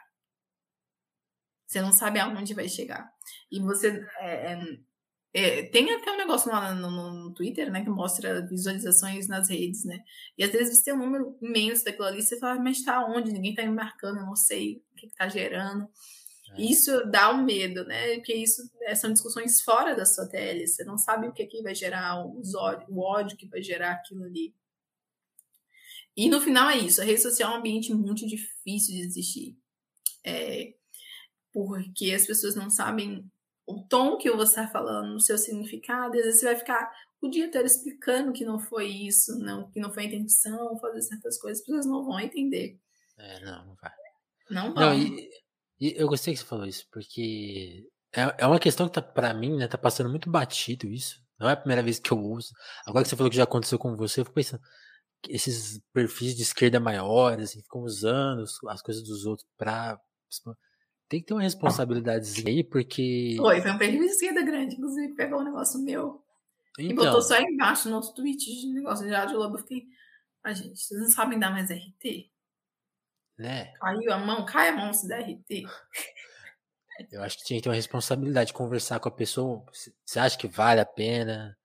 É, a gente, tipo assim, porque é, é uma coisa que você falou, pô, agora, agora você falou, pô, eu tenho bastante seguidor agora, então eu estou pensando nessa proporção. Quem tem uma proporção maior, ele tem que pensar com muito cuidado, porque Sim. as pessoas que estão, que você está usando aí, às vezes estão sozinhas, às vezes não tem como se defender. Assim, aqui, aqui a gente já falou de um caso, eu não vou explicar mais, senão vão descobrir qual é. Mas pessoa que foi exposta, assim, que não era. Era uma questão pessoal. E a pessoa foi exposta para milhões de pessoas, sabe, sem perguntar nada. Então, atenção Nesse aí, caso tá? da, da guria, eu acho que acabou rolando isso, assim. É, por mais que eu tentasse foi um pouco isso também, o é. nome, é. para não gerar, e fosse só uma coisa assim, minha, assim, tipo, ah, me senti desconfortável com isso aqui, é, essa guria acabou sendo exposta, né? E as pessoas, enfim, atacando, enfim. Por mais que você pode, possa criticar o conteúdo de certas pessoas, eu acho que é, para mim tá caindo na realidade muito isso, assim, com, tipo, pô, fiz um post semana passada e gerou, e gerou não sei quantos, 2 milhões de impressão. Nossa. Gente, isso 2 milhões de impressão é infinitamente maior que minha cidade. É gente pra caramba. Eu não sei quem viu isso, não sei o que eles estavam pensando, não sei quais policiais. Será que algum mora próximo de mim? Só que eles vêm bater na minha porta pra falar: Ó, oh, sua, sua filha publicou isso aqui, ó, negócio estranho. Né? Então, é. é um lugar de ódio muito grande. E por um lado, também já fui é, tentar conversar e dialogar né, em casos em que as pessoas simplesmente botaram um processo na minha cara. Assim, se falar, continuar falando isso, eu vou te processar. Você apaga seu tweet. Eu já tive um caso, foi um caso que ficou bem grande, foi muito polêmico. É, eu acho que é até onde eu posso falar sobre ele aqui. Eu fiz um. É, nem, nem precisa, se não quiser. Não, eu, foi, eu fiz um post sobre ele, né? No, acho no site Mundo Negro tem um texto meu falando sobre a questão do, do tesão nos caras do Capitólio. que aí pra mim foi um absurdo, né? Que as, algumas gurias ditas feministas falaram que estavam com tesão nos supremacistas. E eu falei, quem tem tesão supremacista é outro, né? E aí, enfim, não gostaram. E isso gerou, assim, a gente falando, né, cara, se você não apagar esse, esse tweet, eu vou te processar. Gente, eu não tava sabendo disso, não. É, Caramba. não, mas isso ocorre com uma certa frequência bizarra nas redes sociais. Bizarro. Caramba, gente. É uma forma de silenciamento muito pesado, muito pesado. É, não, isso, isso é uma coisa que eu vejo acontecendo muito, e, e, e sabe o que é engraçado, né? Pra usar essa expressão, só acontece com, com mulher, né? Tipo assim, tipo, é, pessoas que têm com você, com outras pessoas que tem gente que tem muita pesquisa séria, aí faz um, uma coisa assim errada no Twitter, montam em cima, né? É muito comum isso. Nunca vi nenhum homem passar por essa situação, assim. então, né? É outro, outro problema, né? Pois é. Não, mas é uma coisa de. Tem que ser muito cuidado. Eu, eu acho que eu tenho que. eu, eu fico até pensando, a pessoa, nossa, mas você tem essa quantidade de seguidores, você poderia uh, fazer, sei lá, um podcast, tentar ganhar dinheiro e blá, e fazer conteúdo. Eu fico assim, mas não sei até que ponto eu quero essa exposição, eu realmente não sei até que ponto isso vai ser benéfico para mim e para as pessoas, né? Sim. São coisas, acho que são coisas diferentes, né? Acho que o seu trabalho tem uma, uma outra consequência, né? E é o que você falou, tem esse lado meio perverso, né? Tipo assim, é e, e, e, também um pouco solitário, né? Acho que as pessoas acham que é tudo, ah, pô, tem, tem muito seguidor, vai tá, vai deu tudo certo já, vai fazer um, uma propaganda e o trabalho do pesquisador é, é muito outro, né? Existe, acho que quem é profissional dessa área é profissional dessa área, né? Não tem essa coisa de juntar as coisas, isso é um, meio, não conheço ninguém que, que tenha feito isso, que, sabe? É muito, é uma exceção, né? Mas as pessoas encaram como regra, né? Tipo, ah, vai lá, faz aí, é fácil. É, não, você tem grandes vai lá que são multidão. Tipo, né, por exemplo, a Jamila Ribeiro, a Cotirene, são pessoas, mas são pessoas que, se elas dão qualquer passo falso, nossa, é. explode a internet. E eu não, é isso, né? É, viver com isso é muito difícil, é muito difícil mesmo. É, não tô falando que as pessoas não estão erradas, tá? Pessoas que estão ouvintes. Não tô falando que as pessoas são sempre corretas. Mas o que eu acho que é necessário, sim, cuidar de que são seres humanos, no final das contas. Sim. E, e já, é aquela coisa, geralmente é desproporcional, né? Geralmente é muito proporcional quando é mulheres, né? A gente tava, eu tava falando isso com relação a álcool esses dias, né? Ah, a discussão do alcoolismo e tal. Tal, gente, é muito massa, mas tem um monte de homens e é, é difícil ver as pessoas, de fato, criticando esses homens, os movimentos e tal, também ativistas fazendo campanha de álcool. Vocês vão criticar sempre mais um peso bem diferente das mulheres. E aí o foda é que às vezes está fazendo uma crítica de boas, mas por ser mulher, toma uma proporção na rede, na rede social Sim. Aí começam a xingar, né? Começam a ameaçar de morte. Eu queria que ela tivesse morta. Muitas pessoas falam isso na facilidade no Twitter, que me assusta. Eu queria que fulano tivesse morta. Para mim, poderia ter morto. Né? E a pessoa lê isso é muito perverso. É, eu não consigo imaginar isso, assim. Mas vamos tentar mudar. A, gente, a, nossa conversa foi para um lado que a gente não espera. Bad, meu vamos falar de coisa, vamos, A gente falou de coisas tão legais como a revista, né? E mas é isso, eu acho, né, né Jário? Agora você está encaminhando a sua outra pesquisa. Vamos, vamos arrumar, então. É, é o que o Giba está falando aqui. Realmente. É, é essa questão. Tem, tem isso mesmo. O que, que, que, que, faltou a gente falar, já? A gente falou da, das suas pesquisas, falou, falou um pouco da sua vida pessoal, falou das tretas do Twitter, que também é um aspecto aí. É, tá aí, né? não adianta, eu tô no Twitter. Não adianta. E, e, é engraçado, porque eu nem sabia. Eu, sabe, eu, eu, eu, eu, lembro que eu te encontrei no Twitter, talvez, não sei se foi por alguma polêmica. Você apareceu na minha timeline e achei legal. Acho que foi, acho que foi quando você tava defendendo o mestrado que, que apareceu, assim. Aí, tipo, eu vi que te conheci. E, e, é engraçado porque agora que você tá falando das polêmicas, tipo, essa da bebida eu, eu lembro de ver na época. Mas eu, eu não, comecei, não comecei a seguir é. nessa, mas eu lembro que falei. É, já eu apareci um tanto, tanto de polêmicas. E muitas vezes eu me arrependo. Honestamente, não vale a pena nossa saúde. Você pode, você pode estar dizendo uma coisa assim, não gostei, nossa, gente, foi ruim isso aí. E a pessoa tomar e dar um RT numa potência nisso, sabe? Tipo, essa pessoa Mas eu vou, é eu vou, ridícula. Essa eu pessoa não sei, é eu vou te falar uma técnica aí. Não sei se você já sabe, às vezes você já até sabe, mas o segredo. Não, muito pior que silenciar. É depois que o negócio estourou, você vai lá e apaga, assim, você deixa as pessoas furiosas. Porque isso, a gente tem aqui. Não não nada, se... pô. Cadê? É, mas o print, o print é eterno. Não, tudo bem, mas você apaga. Porque eu acho que, eu acho que tem, tem essa, essa coisa. As pessoas não esperam por isso. Assim, a gente tem um colega aqui, né, no, no Crise, Crise, Crise, que é uma dissidência né, do Telefonemas, uma, uma parte, né, uma outra sala do Telefonemas, e o, e o Thiago faz muito isso. O Thiago polemiza, polemiza, escreve lá as coisas dele, Aí as pessoas começam a responder, aí a coisa às vezes esquenta muito, ele, ele começa a ser xingado, aí ele vai lá e apaga tudo. E aí aquilo some, assim, é muito, e é muito engraçado, porque, é. porque tem um comportamento nosso de rede social que, tipo assim, é, é quase o do jogo, assim, a pessoa nem tá brigando Sim. com a Jade, ela tá viciada em ficar dando RT, ganhando like, isso, subir. Isso. Não, e a coisa que você falou é quase secundária. Porque eu, eu respondo muito na paz. A gente a pessoa fala assim, nossa, esse negócio do policial mesmo, fala, você não sabe de nada, você é burra. Eu falei, tá bom, tá ok, amor, fica na paz, tá bom? Sabe? Sabe, você deve, uma vez entra pra mim e fala assim, você deve ter um trabalho de merda, ganhar nada. Eu falei, que trabalho de merda? Nem tem, é pior ainda. É horrível, é Meu amigo, eu sou desempregado. é, é decadente, é péssimo, mas valeu aí. O problema valeu é aí pela força. concordando que não curtiram algo mas ela simplesmente entra num modo, tipo assim, de agressivo. Isso que eu, eu é, é, foda. E aí não tem como você controlar a pessoa, né? Você, tá, eu e ela não curtimos X coisa. Mas essa pessoa entra no modo violento, né? Falam coisas que elas não diriam ao vivo. E, e acho que isso para mim que é o que mais dói no Twitter, assim. Às vezes você faz uma coisa assim, ai, não gosto de X coisa, achei que X falou uma merda, Aí a pessoa vai lá e fala que quer matar X. Aí você fica assim, calma, não foi isso que eu disse.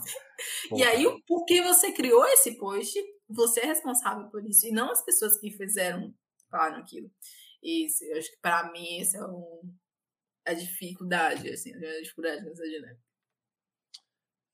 Muito bom. Muito bom, assim, tipo, caramba, né? É bom, é bom, é bom acho que analisar isso. Esse, esse que é o negócio. Assim. A gente, Mas o problema é o Twitter. O é. problema é o Twitter. O Twitter é uma rede feita para alimentar polêmicas. É, e a gente fica lá, né? Vou, vou deletar meu Twitter hoje. Não, brincando. Vou ficar... Mentira, não vai nada. Vai nada, a gente é viciado. Vai pra muito com o Instagram? Não, agora já.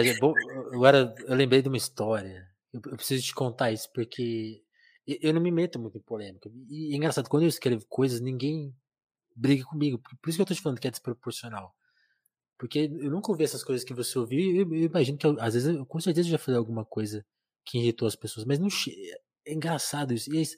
Só que é uma coisa que é engraçada. Talvez eu, eu, esteja me comportando mal nas redes sociais, porque esses dias eu, eu compartilhei uma coisa que eu não, concord, não concordava. Sem querer, assim. Nem, depois me, me soou como um teste, assim. Era uma coisa muito absurda. Eu, aí eu compartilhei no Stories, assim, nem era, nem era Twitter. E era uma coisa que eu nem concordava, assim, mas eu achei engraçado o ponto da pessoa. E postei. Eu nunca recebi tanta resposta das pessoas, assim. E aí quando eu divulgo aqui o telefone, eu falo, pô, gente, vai lá escutar, a Jade é muito legal, ela falou várias coisas legais. A repercussão não é igual. Então a gente realmente está viciado. Essa maquininha tá mexe com as pessoas. Porque quando você. Se, se, eu falar, pô, gente, eu falei com a, com a Jade, ela, eu, nossa, mas ela só falou um absurdo. Vocês têm que ver a coisa que ela falou lá. Aí parece que vai dar muito certo. É, olha que merda ela falou. Olha, Jade fala. Tipo, sabe? Tipo, Jade fala sobre coisas íntimas. Pronto. É. Jade é contra a maternidade, não sei o que. Aí ferrou, aí vão te atacar. Bom. É contra. É, nossa, e aí tira de contexto. Inclusive rolou isso esses dias. Tiraram uma, uma, entrevista de contexto e falaram que a pessoa falou uma coisa nada a ver, absurda. Botaram aspas, cara. Aí todo mundo super acreditou. E eu acreditei, inclusive, e eu fiquei muito puta. Foi, e aí falaram, não, eu não falei isso. Isso foi uma, uma edição bem mal feita. Né? Pô, verdade, é verdade. Eu vi, eu vi isso aí, verdade. Caramba. Mas aí, Jade, hum. você, você, você falou das dificuldades de pesquisa, mas tem, por exemplo, a revista você já pensa numa segunda edição, falando de aí, coisas boas, assim, o que, que você tá, o que, que você tá planejando, assim, como que você tá tentando ocupar o seu tempo com, aí falando de coisas positivas, assim, pra, pra gente encerrar o papo. Coisas positivas? no Brasil em 2021? Que pergunta. Uh, tá, vamos lá. Podia, podia ter uma Parece... que é muito massa. Não, gente, tá difícil. O Brasil tá difícil. Eu acabei de assistir o filme Marinhela, então eu tô um pouco impactada ainda. Você gostou do filme? Gostei, né? Mas assim. Eu sou uma pessoa sensível. E não, é faz, foda. Faz, isso, faz né? uma crítica aí pra gente.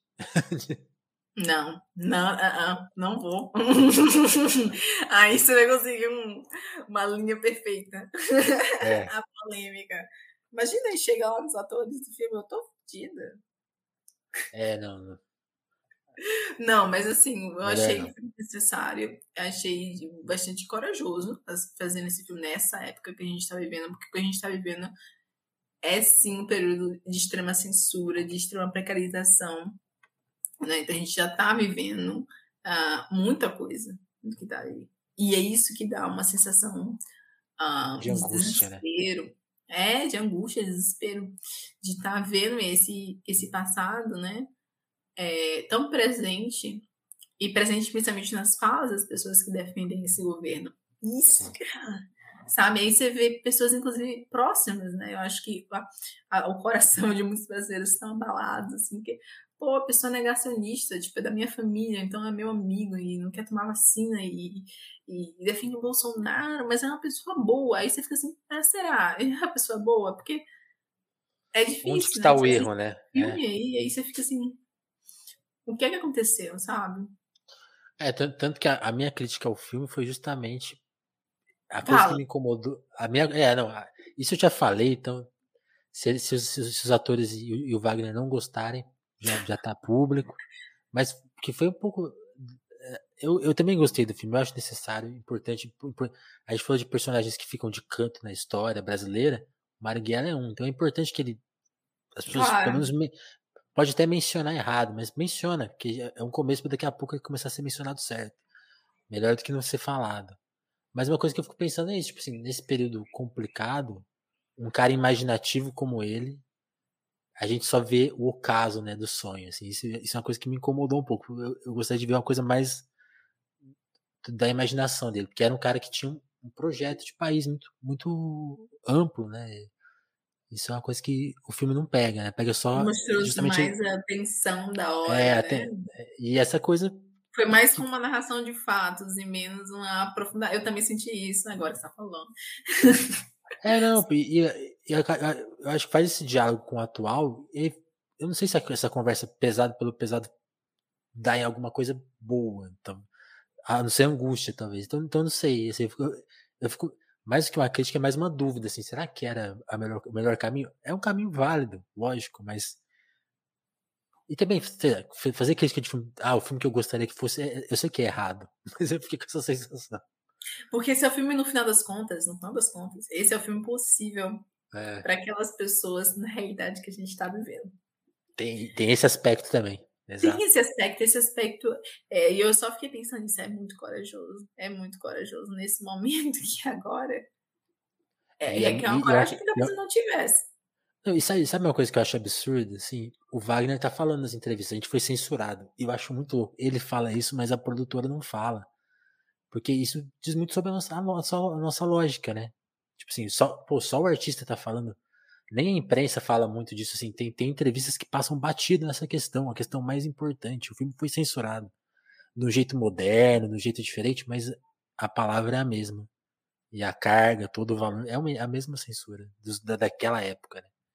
É, mas é, eu tava falando justamente isso hoje. Até porque tem uma coisa, a censura daquela época era desse jeito que é hoje, não era assim, censura, sabe? Até tem, tem um selinho lá, mas a dinâmica mas era parecida. a gente tem uma repetição do mesmo, né? É. O que muda na, na conjuntura do bolsonarismo, né, para a ditadura é as, as dinâmicas das relações, né? Como é que são essas, essas dinâmicas. Mas a opressão, a morte, né? as pessoas que morreram de fome, é pesado, é pesado pra caramba, né? A forma de fazer morrer do Estado é diferente, a forma de trazer a ordem é diferente. Essa performance nas ruas, na, na frente das de motoca, né?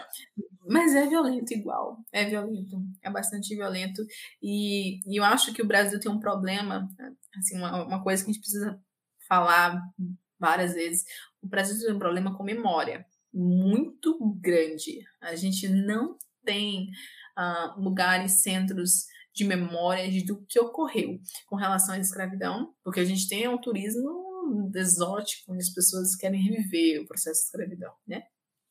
Então a gente precisa de monumentos, deixando as coisas claras, né, bem nítidas do que ocorreu. E mesma coisa com relação à ditadura, a gente precisa de mais e muito mais. Porque muito senão mais. a gente vai voltar cada vez mais a flertar ou a reviver o que foi tudo isso. E, e assim, é e, uma, e uma coisa, Jade, que eu, eu fico pensando, quando eu vejo as pessoas que estão, por exemplo, na revista Odu, Mateus Aleluia, Mestre Nego Bispo, Dona Dalva do Samba, cara, sabe? Toda essa turma que tá aqui, sabe? Por que, que elas não estão em outros lugares, né? Sabe, essa você, você, você fez o seu trabalho, mas precisa de mais gente, né? Então, tipo assim, realmente é um, é um problema. Se a gente ficar só no Matheus, a gente já vê um, um aspecto, né? Uma, é, uma dessas histórias. Pessoas, todas elas são pessoas incríveis com a bagagem imensa. O, o bispo, né? Na verdade, o caso dele, eu acho que preciso falar isso, ele negou o título de doutor honoris causa. Ele falou que a faculdade não é digna, as universidades não têm dignidade para testar um conhecimento que ele aprendeu na geração avó dele. É, ele boa, negou o título de boa. doutor honoris causa. Ele falou que a universidade não tem dignidade. Ele deveria falar, né? Ele meio que falou: quem sabe um dia eu dou o título que vocês merecem, né? Achei ótima essa resposta. É, na verdade, é, ele, ele é esse caso, né? Ele é bem quem grande, sabe dia vocês chegam lá, né? Mas ele, ele reverte um pouco, né? Ele fala que a faculdade é a chocadeira da branquitude. Querendo. É a chocadeira, ele tá enquadrando a gente, né? Então ele tá lá de fora, ele trabalha muito essa lógica de, de dentro e fora. Ele tá lá fora fazendo essa crítica e eu tô aqui dentro, né? E aí a gente tá tentando acabar com esse sistema de fora e de dentro. É isso.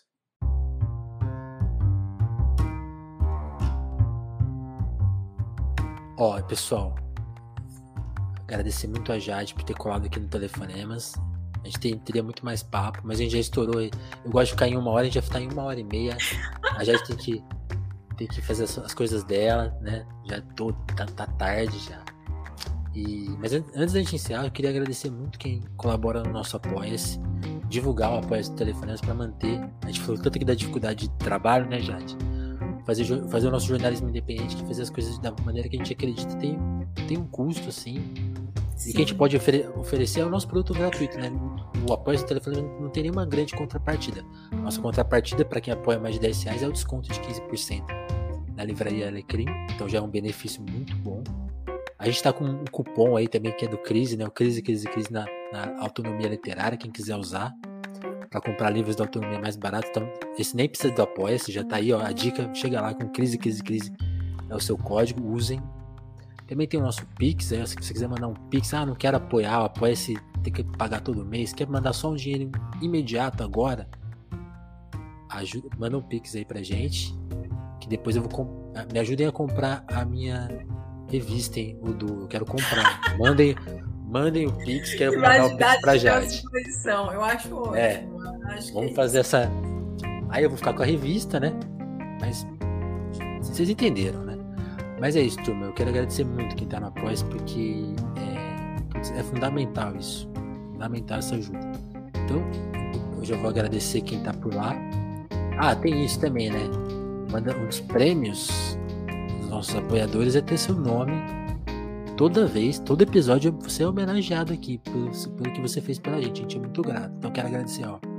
Muito a Adriana Félix, André Camurça, Dagmar Pinheiro, Dalva Brandes, Douglas Vieira, Malha Santos, Jéssica da Mata, Lívia Rossati, Romanelli, Sabrina Fernandes, Gabriel Nunes, Nunes Matheus Botelho, Tatiane Araújo, Pedro Duarte, o Eric Maron, Diogo Burelho, Kleber Monte, Davidson Mati, Juan Borborema, Moara Juliana, Vitor Breda, Lucas Monteiro, Augusto Batista, Matheus Fonseca, Ana Martins, Thiago Benique, Marcelo Pereira, o Guilherme Rui, Caio Teixeira, Vinícius Ramos e o Lucas Gomes. Também agradecer quem mandou sub pra gente, né? Porque a gente, como a gente tá na Twitch, é outra forma de pagar, de financiar o Telefonemas, é dar um sub pra gente e agradecer muito a Fran, que se reinscreveu aí, ó, mais, por mais um mês aí, Fran. Muito obrigado. Agradecer o Ruben, que mandou uns beats aí pra gente também, outra forma de ajudar a gente. Muito obrigado. O Aman, que participou aqui do chat, valeu, Aman. Também se reescreveu aí no Telefonemas. Muito, muito, muito obrigado, turma. Então fica a minha dica aí: Pix, é, Twitch. O jeito que você. se quiser conversar com a gente por e-mail, pô, eu quero te financiar com 10 mil reais, 50 mil conversa, escreve pra mim. A gente, vai, a gente vai negociar, a gente vai conversar. Jade, muito obrigado. Quer fazer a sua divulgação também? Mandar um pix aí pra galera. Ué, gente, a revista do tá aí, né? Ó, vou deixar o link da revista aí pra todo mundo façam esse processo. É Comprem. A gente fica muito feliz, é o que vai financiar a nossa tradução para o espanhol, né? E aí você pode usar esse material também se você tiver alguma comunidade que você, enfim, queira presentear um terreiro, aldeia, quilombo, né? Aquilo que eu falei. Aí a gente pode entrar em contato no meu direct mesmo. A gente pode conversar, né? Sobre esse processo de doação, que a gente ainda está doando a revista dupla para esses lugares, gratuitamente, tá bom? Importante. Jade, brigadão, hein? Eu agradeço. Muito obrigada. Curtiu? Curti. Muito bom. Então é isso, turma. Agradecer mesmo. O Telefonemas volta aí a qualquer momento. Com outra conversa nota 10 como essa. Tá certo? Muito obrigado. Esse episódio daqui a pouco deve estar no Spotify, no Google Podcast, né? Lembrando, né? O telefone está toda terça, quinta e sábado nas plataformas de áudio. No YouTube, daqui a pouco vai estar lá também, que eu já vou subir. E na Twitch a qualquer momento, para que as nossas gravações são em lives, né? Então, esse é o esquema do Telefonemas. Turma, muito obrigado, Jade. Obrigado mais uma vez. Valeu. Beijo, tchau. Beijo, galera. Valeu.